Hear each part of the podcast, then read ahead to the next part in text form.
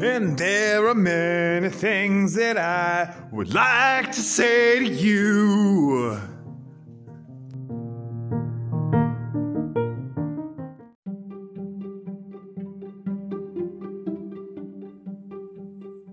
Hey everybody.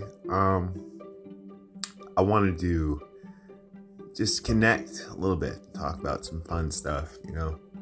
Uh something I wanted to talk about for a really long time actually, but again, uh one of those things where it doesn't really fit anywhere uh particular, so I'll put it here. And it's not so much a story as it is um well it's just something I like. And actually that interestingly enough, I found out that my wife really likes too. And this is one of the big things that we connected with early on, actually, uh, in our relationship was the T. sorry, yeah, the TV show Dark Angel with Jessica Alba and oh yeah, Michael Weatherly. I, I believe this was James Cameron's Dark Angel, also. So, oh, this was a gem this was the good stuff. It was back in like 2000, I think. Um, around then, yeah, that's it was about before I graduated. Think yeah. So, uh, in this show, let me take you back to the world of James Cameron's Dark Angel. If you have not been privileged enough to experience it, by the way, this is going to take uh, contain massive spoilers uh, but you're not going to watch it anyway, so this will be just fine. Anyway, uh, yeah, so in James Cameron's Dark Angel, there was a normal 1999 ish 2000s society, and then there was the pulse, the electromagnetic pulse that just washed over everything, fried everyone's shit. So there is global economic crisis you can imagine, and it's pretty much a post apocalyptic rebuild around the infrastructure that no longer works. They gotta, you know, ground up everything, and the government is now pretty damn fascist, if you ask me. There is checkpoints everywhere everything is super militarized. Uh, it's a police state. And everyone inside these uh, corridors and, you know, different little sections of the city that are sectioned off through checkpoints uh, are pretty much in like a dystopian slum type situation. There's nice parts to the city for sure for the people that uh, have those wealth status and whatnot. But most of the time, this show is focused around uh, the slums and the uh, the grimy streets, you know, of the uh, yeah the new world there. So also in this world, in this super secret military that now controls, you know, fucking everything, they had a program. Oh, yes. A program to make it to where their soldiers could be even better soldiers. Possibly great soldiers. Dare I say, super soldiers. So they have, yeah, it's one of those shows. They have a genetic soldier enhancement program or something to that effect. And they make these uh, soldiers by manipulating fetuses in the womb with. I'm trying to. This is all off memory. I want you to know that I am doing this on purpose. I didn't want to look up a damn thing because it's going to ruin the telling if I look up facts and try to get everything right. so I'm just gonna like I'm gonna wing this because I've watched it enough times. I really fucking have. This should be doable, and you know, I'm, I'm trusting my gut on this one because I just went, so it's clear. anyway, so yeah, so they got that genetic enhancement program, and that's how they started off. they get these women that volunteer or something like that. And uh, yeah, their fetuses were worked on with the program, and then they give up the baby to the military for you know a bunch of money because it's the post-apocalyptic future. Sell your baby to the military. All right, so that's what happened.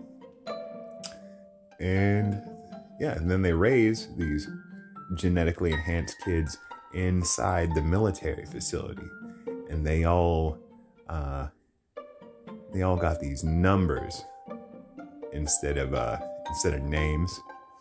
But you know, from hearing the guards talk and everything else, and the other people in the facility on their off time when they're all eavesdropping, because all these kids live together. They're like a uh, in a pod, you know, a uh, basic training unit, pretty much. There's yeah, there's a bunch of them, and uh, they figure out like what regular people names are and shit, and they give each other them so they can talk to each other uh, like how regular people do when no one's looking. And eventually, some of them get the idea that they need to get the fuck out of there. Am I right? I mean, like, this is where this eventually, it's always, that's where all these shows go, right? But I like it. It's not like I'm complaining. Yeah, she needs to get the fuck out of there. All of them. So why not? One of them uh, decides to make a break for it. A couple of them agree. A couple of them don't. You know, they got it. There's a bunch of them. There's actually, uh, I I don't believe they ever go into how many of them there are, and these are called the X Fives. uh, this series. So, how many X5s are there in total? Was actually I, I never fucking explained. yeah. so, X5s are now escaped, and they at this point they are like uh, about 13. So they dig in, they use all of their survival, you know, infiltration training, you know, you, as you would come to expect to receive in a super soldier program. I mean, it wouldn't be much of a super soldier program if they just throw you some fucking like, I don't know, Krav Maga and Rosetta Stone and say, good luck. Yeah, yeah, you got all the crazy shit, so they can, you know, sneak in and survive pretty good. And now, it's present day and Max, Jessica Alba's character, is full on Jessica Alba, 2000s version. And she works at Jam Pony. and Jam Pony is a bike service. They know a bike delivery service. That means uh, you have a package, you give it to Jam Pony, they take it on a bike, and they deliver it across the city because cars super hard to come by now. They've got, you know, cars, but it's a lot of people are fucking poor. Oh, yeah. Because, like I said before, we're in the slums. And the best way you're going to be able to get mail somewhere fast is by a bike. And by somebody who's good at riding them. Like the people at Jam Pony. They're all these, like, BMX biker, trick rider people that, you know, listen to this, like, electro progressive, like, you know, 2000s uh, hip hop kind of stuff.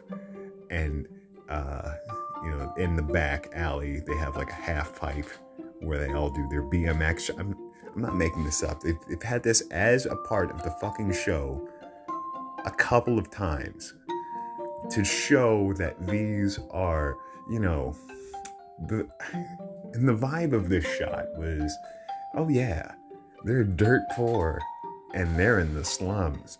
But man, can these motherfuckers get down? They do a good job of that.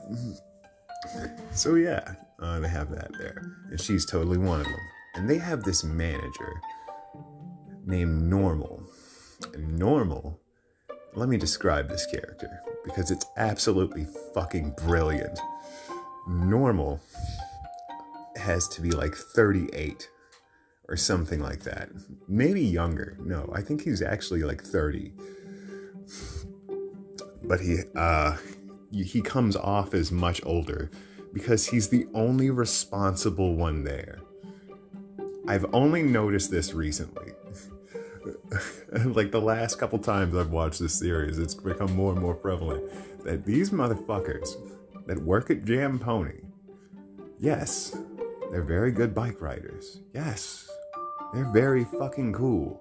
And yes, they have an excellent disposition for being trapped in a poverty situation in a post apocalyptic dystopian society ruled in a police state.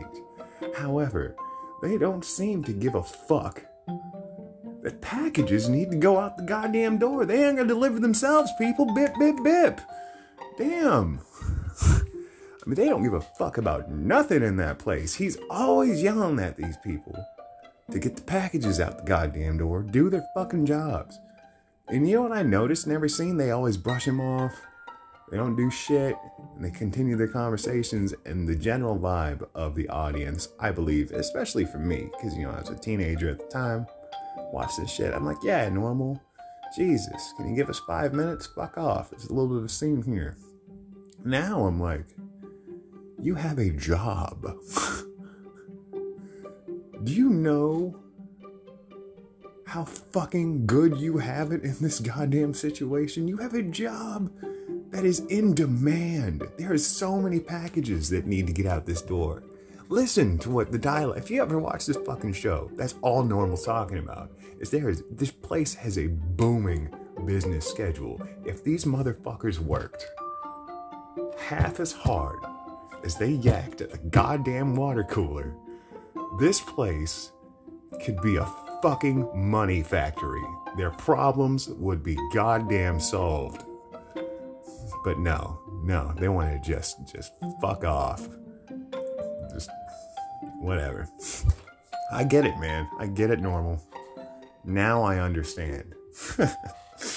but I digress. So Max is, you know, with the rest of these chuckle fucks at Jam Pony. I'm trying to get over on the time clock. Uh, and eventually, one thing comes to another. Um, she has to use her powers or some fucking nonsense. And I'll tell you why. Oh, yeah.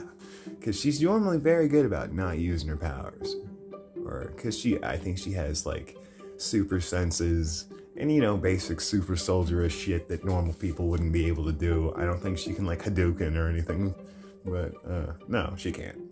That, that wasn't there. But yeah. Uh, she keeps herself as a pretty normal for the most part but what? I, i'm gonna remember what happens. It's fucking michael weatherly. DiNozzo from uh, NCIS. This is where I saw him first. Uh, yeah, he was Mike. He no, he wasn't Michael Weatherly. He was uh, you know what?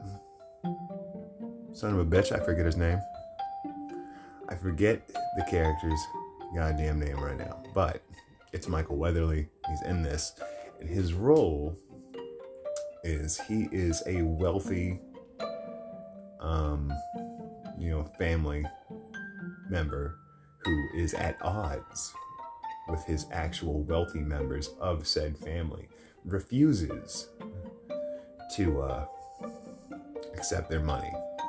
So he makes his own money or something close to that. I think I'm getting this right. And he's also a vigilante reporter who hacks the airwaves of the TV signals and gives real news to the people that the government does not want you to hear. Right. yeah, and this is how this fuck does this, okay? I'll never understand why he chose to do it this way. Why they chose to write it this way. Um so when he hacks this uh, the stream and starts giving his spiel about the news that they don't want you to know, he comes on as eyes only. The program just shows his eyes, and then I think there's also a bar underneath that says eyes only going across the screen, uh, like, you know, the ticker bar on the on the news, as if you couldn't tell it was only the eyes. And yeah, and then he gives his spiel, but there's also a distorted voice. But it shows his real fucking eyes. You would think in a show where they're going to be using science fiction nonsense that you wouldn't want your real fucking anything to be part of a minutes long broadcast that they can just like examine the fuck out of. This is also a situation where they have street cameras everywhere. So again, science fiction nonsense. I don't know why why using your actual eyes. But I digress. Yeah, so eyes only gets in trouble. Uh, is about to get found out. Something like that, I think. She ends up having to save him, and she he he finds out through the you know those interactions. My dog needs stuff. Okay. Through those interactions that uh, she's a super soldier, and then the whole partnership between the uh, vigilante reporting Michael Weatherly and Jessica Alba, uh, the X5 super soldier, comes together. Yeah.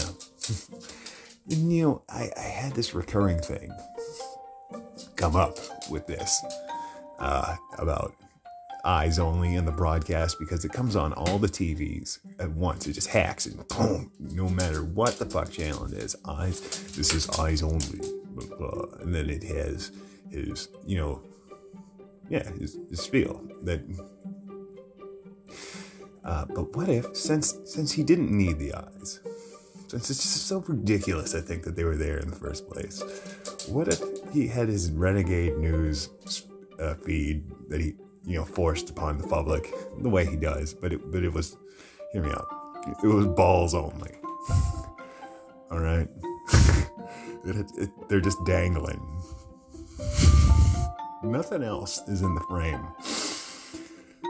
Just some danglers. And then this voice comes on is like, "This is balls only. The news they don't want you to hear." And there's a guy at the diner and he was watching something and he's eating right. Then all of a sudden, balls only comes on the TV. It's like, God damn it. And someone else is yelling across the street, like, I hate you, balls only. They don't even care that they're trying to save him uh, with news of the corruption. They just want that shit to stop coming on the TV, you know? It's like, I'll turn them in myself. and then someone's looking at it and he's like, Oh, him? Maybe not. Maybe you don't get it. anyway. Uh, yeah, I just wanted to tell you about Dark Angel. And uh, you should really watch this fucking ridiculous show. I, I actually want to do a part two. Yes, Opie. I, I, oddly enough, I'm gonna do a part two on Dark Angel because I'm not done with this. Believe it or not, this is almost a 20 minutes fucking thing here. So, all right, that'll do, pig. That'll do.